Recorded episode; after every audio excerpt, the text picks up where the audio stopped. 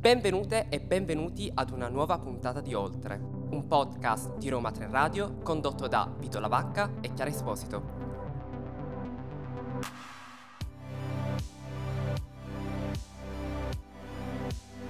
Ogni giovedì vi raccontiamo e approfondiamo insieme la notizia di politica estera più interessante della settimana. In questa seconda puntata non staremo da soli a farlo. Partiamo però dall'inizio e lasciamo che a introdurre il tema siano proprio le ultime news sul caso. Sono passati oltre tre mesi dallo scoppio del conflitto in Ucraina e circa 20 milioni di tonnellate di prodotti alimentari rimangono bloccati nel paese a causa della guerra. L'attacco russo impedisce ai porti ucraini di operare. Il più grande e importante del Mar Nero è quello di Odessa, una città geopoliticamente rilevante di per sé, nei cui silos sono poi stipati da settimane forniture di grano e mais, in attesa di essere spedite in tutto il mondo.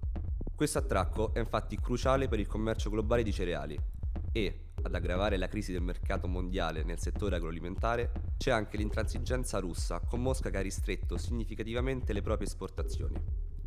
Inoltre, altri paesi stanno attuando a tutti gli effetti politiche protezioniste. Il governo indiano, paese importantissimo per la produzione di cereali, ad esempio ha deciso di imporre un blocco alle esportazioni di grano. Tutto questo sta contribuendo alla crisi del mercato mondiale dei cereali. Come avrete intuito, quindi oggi si parla di crisi alimentare, un argomento che forse tutti questa settimana stanno affrontando con rinnovato interesse. Nonostante avrebbe avuto più senso forse parlarne eh, durante il periodo più duro della pandemia. Esattamente. Qui però a oltre cercheremo di raccontarvi qualche retroscena e qualche prospettiva futura su questo argomento. And now the Russian invasion in Ukraine is amplifying and accelerating all these factors climate change, COVID 19, and inequality. It threatens to tip tens of millions of people over the edge into food insecurity, followed by malnutrition, mass hunger, and famine in a crisis that could last for years. Queste erano le parole pronunciate il 18 maggio dal segretario generale dell'ONU Antonio Guterres in un summit a New York. Insicurezza alimentare, malnutrizione, carestie, tre parole chiave che ben riassumono i principali rischi che la guerra scoppiata tra Russia e Ucraina potrebbe o sta già portando con sé, con effetti che di certo perdureranno negli anni a venire. Il fenomeno che così vi abbiamo brevemente descritto in realtà va accompagnato da dati più precisi. Facciamo prima di tutto un passo indietro e osserviamo il quadro internazionale del settore agricolo. I più importanti esportatori di grano nel 2020 sono in ordine Russia, Canada, USA, Francia e Ucraina. Rispettivamente la Russia copre il 19,5% del totale e l'Ucraina l'8,97%. Ovviamente possiamo capire come questi numeri diano un po' la dimensione della, della situazione, ma vogliamo aggiungere un, un aspetto molto interessante. La Russia ha attaccato l'Ucraina e sta attaccando in questo momento proprio i settori più strategicamente rilevanti dal punto di vista alimentare. Non soltanto quindi una questione storica, una questione propagandistica, ci sono anche degli interessi materiali e geopolitici in gioco. Più precisamente, possiamo dire che da Russia e Ucraina provengono circa il 12% delle calorie commercializzate su scala globale. Anche solo da queste semplici percentuali possiamo intuire l'urgenza di affrontare un argomento come questo. Anche perché, un po' come abbiamo già imparato a vedere a nostre spese con la crisi energetica, le risorse sono un'arma potente, tanto che nel caso della Russia questa e la leva dei fertilizzanti sono stati definite delle vere e proprie armi silenziose. Gli stessi fertilizzanti, che sono chiave per la produzione di raccolti ad alto rendimento e quindi contribuiscono alla sicurezza alimentare a livello globale, dipendono in larga misura da Russia e Bielorussia, che riforniscono buona parte del mercato mondiale, anche se, stando alle dichiarazioni ufficiali, la Russia si dice aperta al dialogo per evitare che il tracollo sia devastante. Va detto che il fenomeno già coinvolge oltre 30 paesi e decine milioni di persone.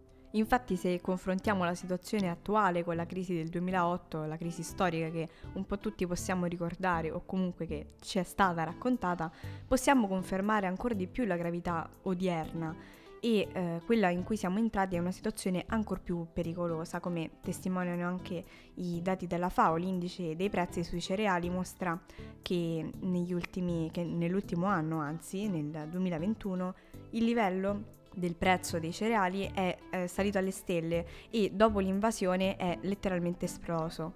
Infatti solo negli ultimi due mesi il prezzo del grano è aumentato oltre il 50%.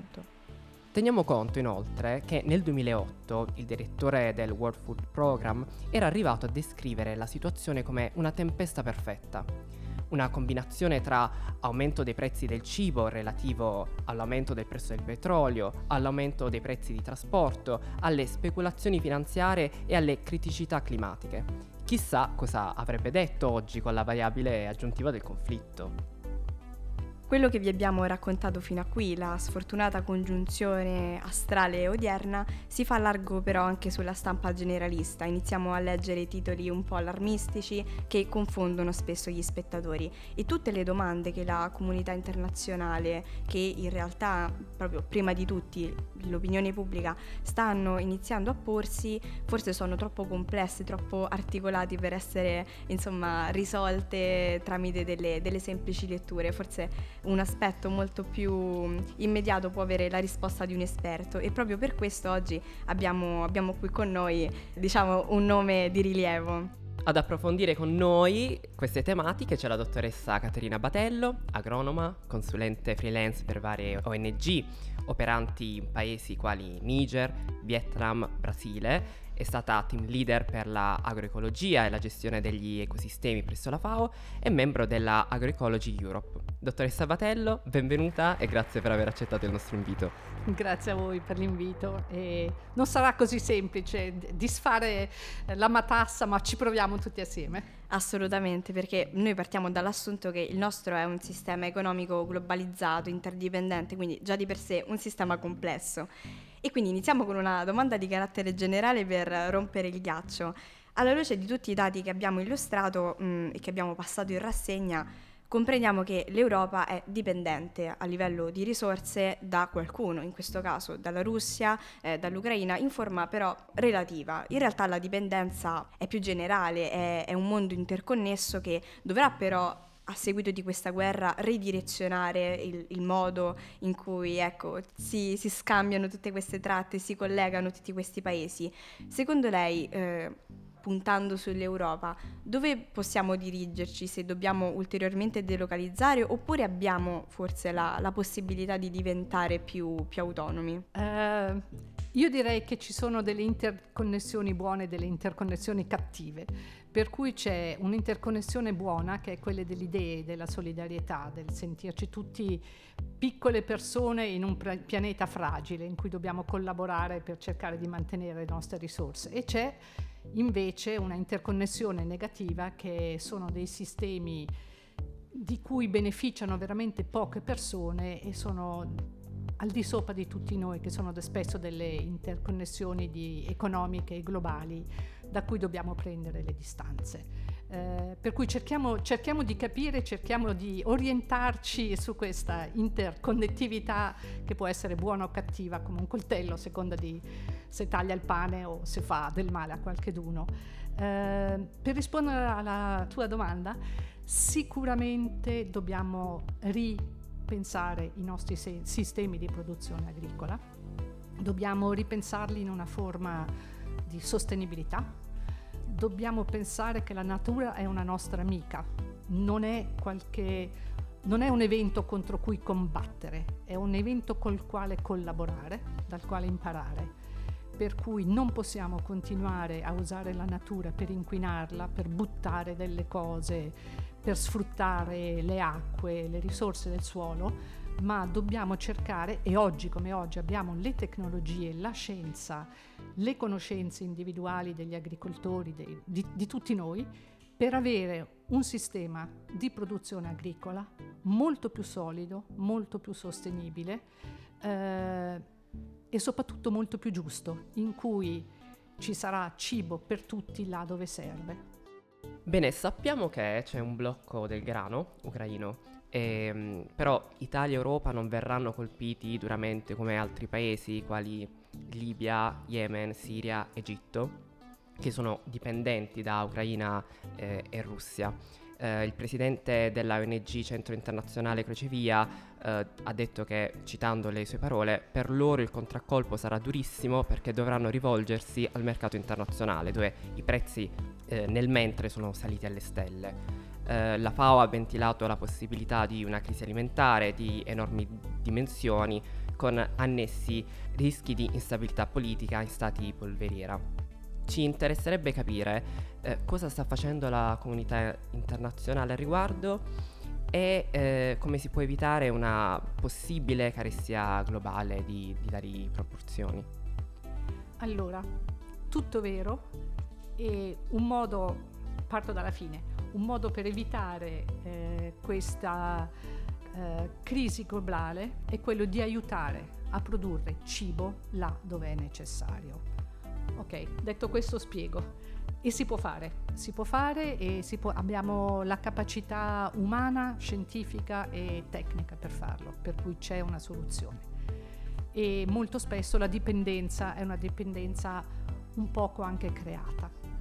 Eh, sicuramente i paesi di cui lei parlava, tra l'altro sono paesi spesso insicuri, tipo il Libano, eh, non ha parlato del Sahel, il Sahel è estremamente povero, estremamente dipendente, il Sahel fino a cent'anni fa consumava sorgo, consumava riso, consumava delle, delle fonti di carboidrati locali e man mano con la globalizzazione, col fatto che nelle città si vuole cucinare meno, ci siamo, ci siamo abituati a usare il grano, per esempio. Ecco, cerchiamo di capire che questi sistemi di dipendenza economica eh, e di dipendenza dal grano vanno sicuramente gestiti perché una crisi alimentare c'è, è alle porte, è possibile e come al solito colpisce i più deboli, però ci sono anche dei sistemi per sganciare la produzione interna- la dipendenza dalla produzione internazionale e ricreare dei sistemi molto più stabili, molto più autonomi, molto più in grado di alimentare se stessi. Quindi il nostro obiettivo è appunto sostenere questi stati e parallelamente anche magari dare un esempio perché forse i nostri standard, gli standard che applichiamo a qualsiasi uh, import uh, devono restare alti, non dobbiamo cedere insomma un po' a questi, a questi grandi titoli dove ah, torneranno gli OGM, ah, dobbiamo farci delle domande su quello che arriverà sulle nostre tavole. No, mm, come lei ci diceva insomma off camera, eh, anzi diciamo prima della nostra registrazione è una questione mh, mm, vitale mantenere gli standard che ci siamo prefissati? Assolutamente sì. Diciamo, centinaia di anni di lavoro scientifico e umano ci hanno portato a sviluppare questi standard. Non dobbiamo tornare indietro. Scusate, dobbiamo andare avanti. Questi standard non devono essere applicati solo ai ricchi e ai paesi ricchi, devono essere applicati a tutti. Non è pensabile che una persona povera mangi cibo di seconda qualità. Non è pensabile che un paese povero che non si può permettere il grano che viene dal Canada debba comprare grano magari che è vecchio di 2-3 anni, che è rimasto nel silos e che ha una qualità nutrizionale e diciamo anche biologica molto molto inferiore. Per cui assolutamente teniamo i nostri standard, anzi rendiamoli più forti, condividiamoli con chi ancora non è in grado di mantenere questi standard, perché tutti hanno diritto a un'alimentazione giusta, sana e equilibrata. Parlavamo di persone a rischio di fame, eh, la FAO dice che ci sono a tutt'oggi più di 800 milioni di persone al mondo che hanno fame e eh, questa crisi in Ucraina eh, si dice porterà ulteriore 15-16 milioni di persone alla fame. Vorrei spiegare che questa, il Covid che ci ha preceduto come crisi ha creato moltissima fame, moltissima insicurezza nei paesi in via di sviluppo, perché la gente ha comunque perso dei lavori, ha comunque avuto delle conseguenze anche di morte che non sono state registrate, per cui qualsiasi crisi colpisce i poveri, qualsiasi crisi colpisce i deboli. È vero che questa crisi alimentare può eh, colpire ulteriori persone, non scordiamoci che in questo momento ce ne sono già tante che hanno, la, che hanno fame, per cui la fame non dipende solamente dal trasporto di grano pa- da un paese come l'Ucraina in giro per il mondo. Diciamo questa è soltanto quindi una piccola parte, dovremmo renderci conto che eh, lo spettro è, è più ampio del, del nostro bacino, bacino, europeo e mh, abbiamo toccato anche un aspetto molto importante, diciamo, comprendendo questa situazione, ovvero quello della deforestazione che è intimamente connesso con... Uh, con questi temi perché deforestando, soprattutto per quanto riguarda la foresta tropicale, noi cerchiamo di fare spazio a nuovi terreni coltivabili, ma in realtà stiamo andando a depredare un territorio. A questo proposito vogliamo farvi ascoltare delle parole del presidente Bolsonaro che invece ha criticato eh, questa denuncia occidentale dicendo che insomma, il Brasile, ovviamente la sua amministrazione, è vittima della disinformazione dell'Occidente, sono dati a ribasso quando in realtà la situazione è ben diversa. Nosso agronegócio continua pujante e, acima de tudo, possuindo e respeitando a melhor legislação ambiental do planeta. Mesmo assim, somos vítimas de uma das mais brutais campanhas de desinformação sobre a Amazônia e o Pantanal. Dottoressa Batello, Bolsonaro qui critica questa denuncia occidentale. Sì, io certo non mi permetto di, di, dire qualche cosa diversa da quello che ha detto il Presidente del Brasile. Eh, diciamo che quando il Presidente del Brasile attacca l'informazione creata da centinaia di persone scientifiche che date alla mano vanno in giro, eh, forse do più peso al, ai dati scientifici di persone obiettive che sono meno legate agli interessi culturali e economici di un paese. Ehm, stiamo consumando le nostre risorse in Brasile come in tanti altri posti. Stiamo consumando l'acqua, stiamo consumando, ricordiamoci che la foresta tropicale è considerata il polmone del mondo, la foresta tropicale, gli alberi producono di giorno ossigeno che è vitale per tutti noi. Eh, deforestare vuol dire togliere ossigeno nell'atmosfera, con conseguenze anche per la salute di tutto il pianeta, di tutte le persone molto forti, perché poi l'aria gira, l'ossigeno che manca, mancherà democraticamente sia in Europa che in Brasile che eh, in Cina. Eh, per cui eh, i dati scientifici li difenderei fino in fondo perché sono stati raccolti da centinaia di esperti. Vi assicuro, purtroppo questi, queste, queste riunioni sono chiuse e non si può avere accesso a queste riunioni, ma vi assicuro che ognuno di questi dati, quando viene pubblicato, è dibattuto per ore, per giorni, è difeso da decine, da centinaia di persone competenti che ne eh, controllano l'origine che ne controllano la sicurezza. Le Nazioni Unite non si permettono di mettere, di pubblicare dei dati che non sono assolutamente veri e fondati.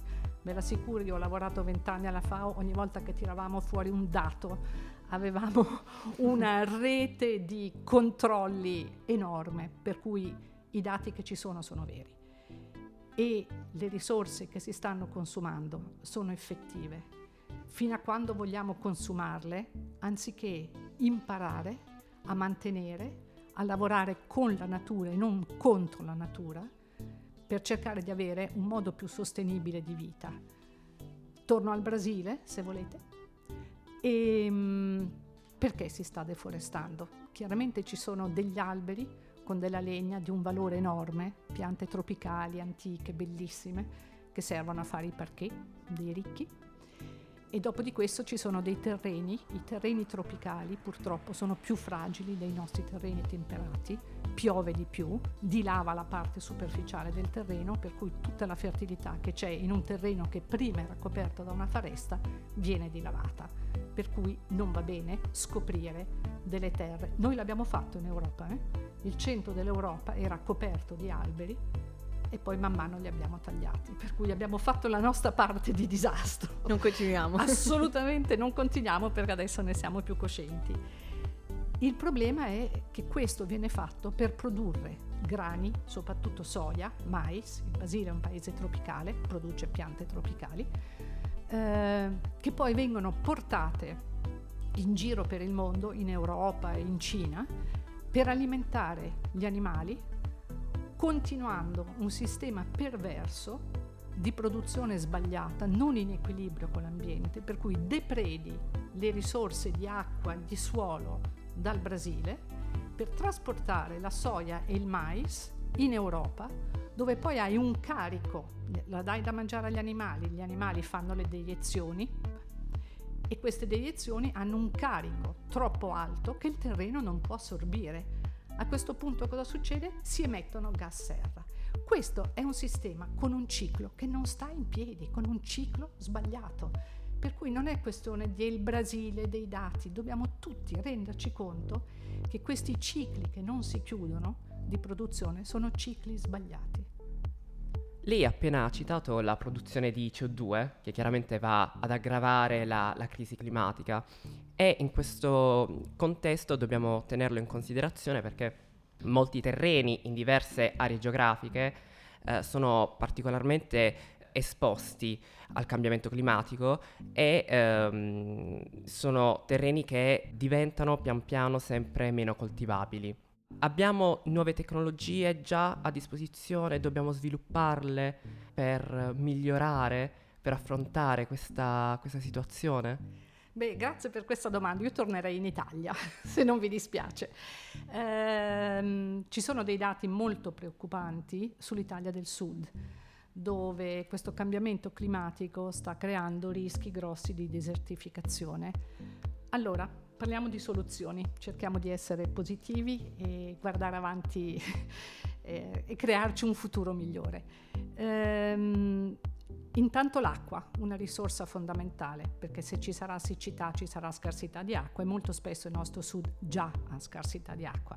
Bene, in questo momento il 30 il 40% delle acque viene perso perché i nostri sistemi di irrigazione sono obsoleti, non sono controllati. Si perde, l'acqua si perde. Allora, con tutti gli investimenti che stiamo facendo in Italia, possibile che non si trovino dei soldi per migliorare i sistemi di irrigazione lì dove è necessario.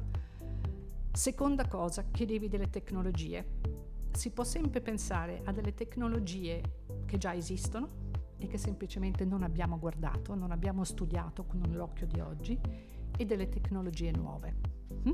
Integrazione. Integrazione. Allora, tecnologie nuove, irrigazione goccia a goccia, per esempio. Perché dobbiamo irrigare a scorrimento? Buttiamo via l'acqua, ok? Assolutamente eh, tecnologie che già esistono, che l'uomo per 10.000 anni ha sviluppato e così eh, ha progredito. Si possono cambiare le culture, oppure si può ritornare a delle culture che usino meno acqua, lenticchie.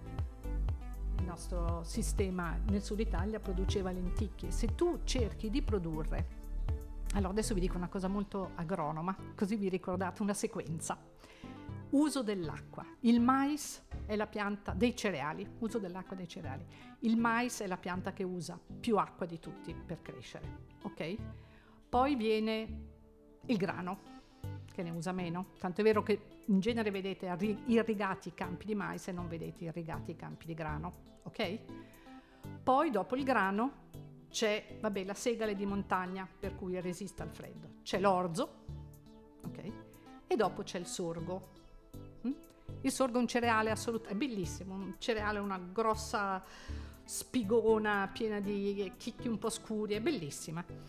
Ehm, bene, l'Africa da sempre produce sorgo, no? Perché adesso bisogna produrre che usa molta meno acqua, ok? Ehm, allora, esistono delle soluzioni biologiche per lavorare assieme alla natura. Perché dobbiamo pensare di usare tanta acqua, troppa di quella che non abbiamo, per produrre delle culture sbagliate nel posto sbagliato. Mm? Per cui risposte, esistono tecnologie, ma esistono anche risposte biologiche. Se noi riusciamo a osservare la natura con la conoscenza scientifica di oggi, con la conoscenza tradizionale degli agricoltori, ok? Ti diranno di quanta acqua c'è bisogno per una cultura e allora dovremo adattare le nostre culture a un rischio siccità. ok, adattiamo le nostre culture, ma siamo in un mercato globale, per cui vi chiamo al, tutti all'attenzione. A questo punto dovremo mangiare più sorgo?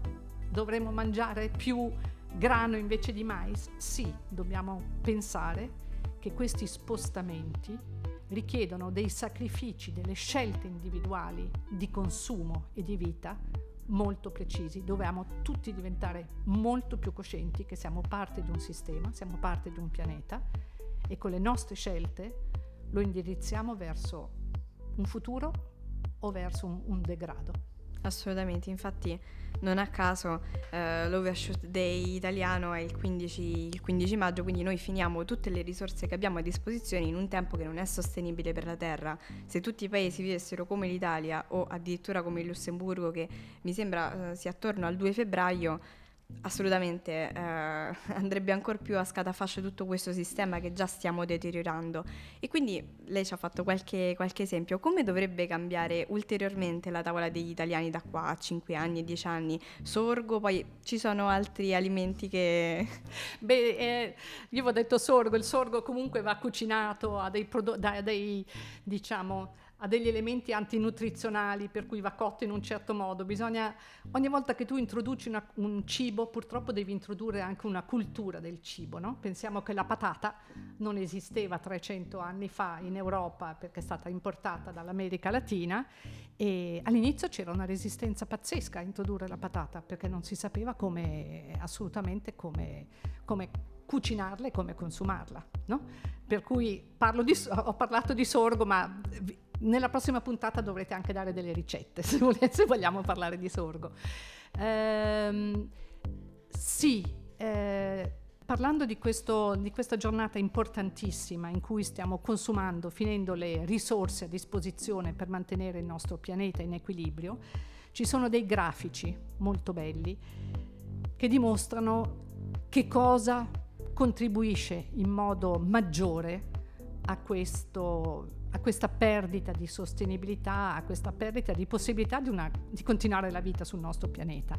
Io sono un agronomo, per cui vi parlo delle due cose che sono direttamente importanti per me in, come agricoltura. Uno è l'uso dei fertilizzanti, due è la perdita di biodiversità. Allora, eh, un sistema non biodiverso, un sistema omogeneo, è molto più fragile, si ammala di più, eh, ha bisogno di più risorse, tutte dello stesso tipo, per cui non usa tutte le risorse. Eh, pensiamo alla nostra società, più è multietnica, più le idee circolano, le persone si aiutano, c'è solidarietà, delle piante alte proteggono e fanno ombra alle piante basse finché le piante basse crescono, eccetera, eccetera. Per cui, per non parlare degli uccelli che dipendono, eh, la fauna e la flora in un sistema di monocultura non hanno posto dove fermarsi, non hanno posto dove ripararsi dall'ombra. No?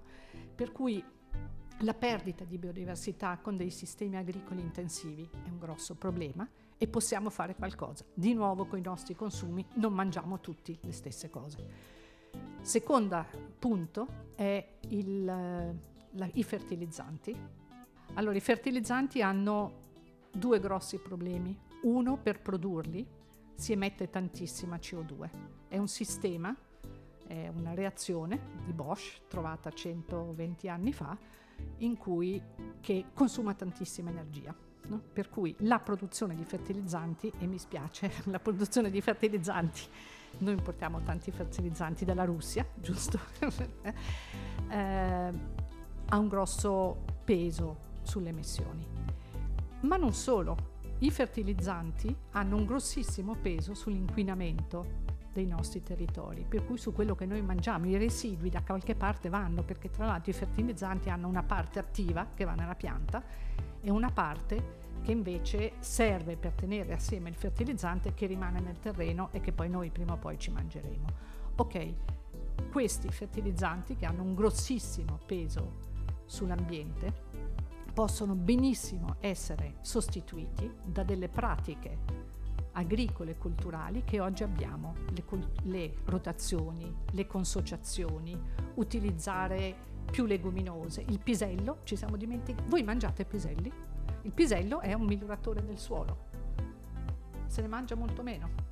No? Allora, ci sono delle tantissime soluzioni, basta guardare la natura, che si possono adottare per uscire da questi sistemi molto semplici, molto legati a compra-vendi e spreca, che eh, non ci possiamo più permettere proprio per quello che dicevi adesso, il giorno, il giorno in cui eccediamo la possibilità di consumare quello che la nostra terra ci ha messo a disposizione. Siamo giunti al termine della seconda puntata di Oltre e vogliamo ringraziare nuovamente la dottoressa Batello per essere stata con noi, averci accompagnato e averci aiutato ad approfondire i temi trattati quest'oggi. Grazie. Grazie a voi, è sempre un piacere.